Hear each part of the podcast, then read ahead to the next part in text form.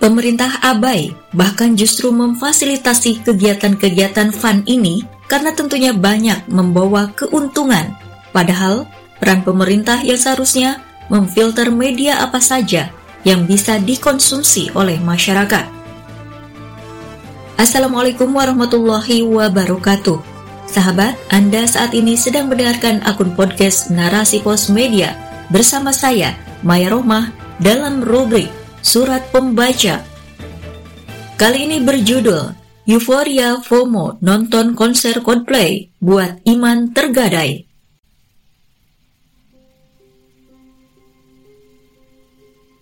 Sungguh masif media memperbincangkan Coldplay yang akan mengadakan konser di Indonesia pada 15 November 2023 nanti.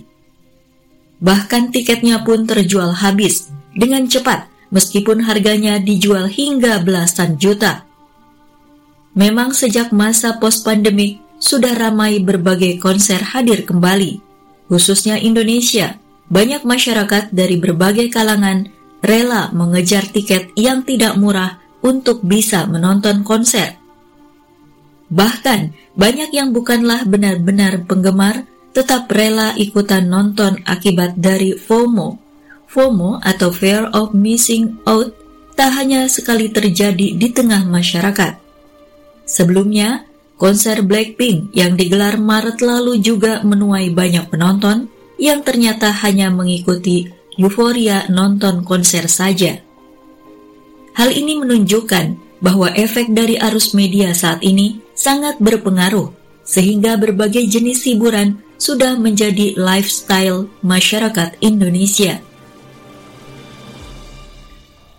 FOMO menggambarkan ketakutan khusus yang muncul dan menganggap dirinya kehilangan beberapa interaksi sosial penting. Sehingga dari ketakutan inilah mendorong seseorang untuk mencoba mengetahuinya. Itulah yang banyak dialami oleh masyarakat, bahkan menghalalkan berbagai macam cara untuk mendapatkan tiket. Sederet selebriti pun tak ketinggalan untuk mengikuti konser Coldplay. Tak sedikit juga yang akhirnya rela menggunakan pinjol maupun pay letter untuk membeli tiket Coldplay. Ada juga yang menjadikan tiket Coldplay sebagai mahar karena dianggap hal yang berharga dan langka. Hal ini sungguh ironi bahwa banyak umat Islam yang akhirnya krisis identitas hanya sekadar mengikuti tren. Konser musik sejatinya adalah bagian dari propaganda Barat yang memang sengaja untuk membius umat Islam. Hal ini seharusnya sudah menjadi kehati-hatian bagi umat Islam, karena dalam Al-Quran Allah telah berfirman, "Orang-orang Yahudi dan Nasrani tidak akan senang kepada kamu hingga kamu mengikuti agama mereka." Quran Surat Al-Baqarah ayat 120 bisa kita amati faktanya dalam setiap konser, pasti terdapat ikhtilat atau campur baur antara laki-laki dan perempuan yang bukan mahram. Bahkan bernyanyi dan menari bersama mengikuti sang penyanyi. Hal ini tentu bagi wanita sudah merusak izah, muruah, dan ifah.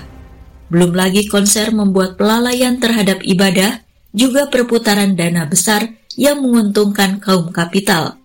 Ada pula yang rela menipu, seperti banyaknya kasus-kasus calo tiket saat ini, hingga tanpa sadar iman pun tergadai.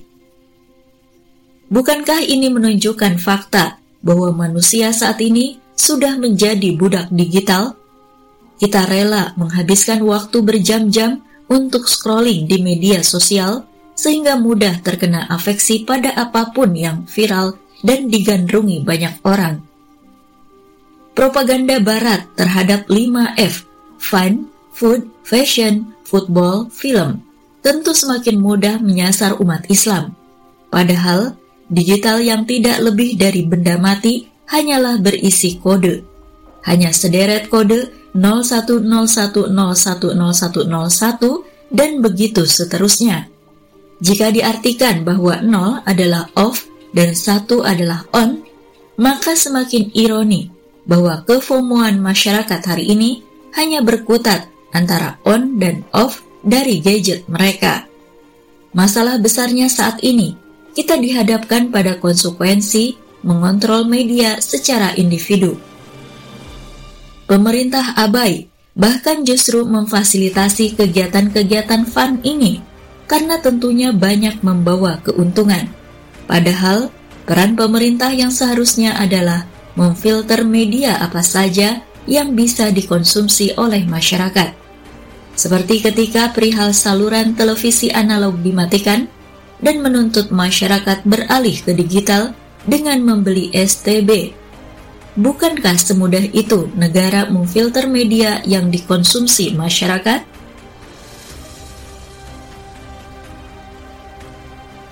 Sahabat, demikian rubrik surat pembaca. Kita berjumpa di episode berikutnya. Naskah ini bisa Anda baca di www.narasipos.com. Narasi Pos, cerdas dalam literasi media, bijak menangkap peristiwa kunci.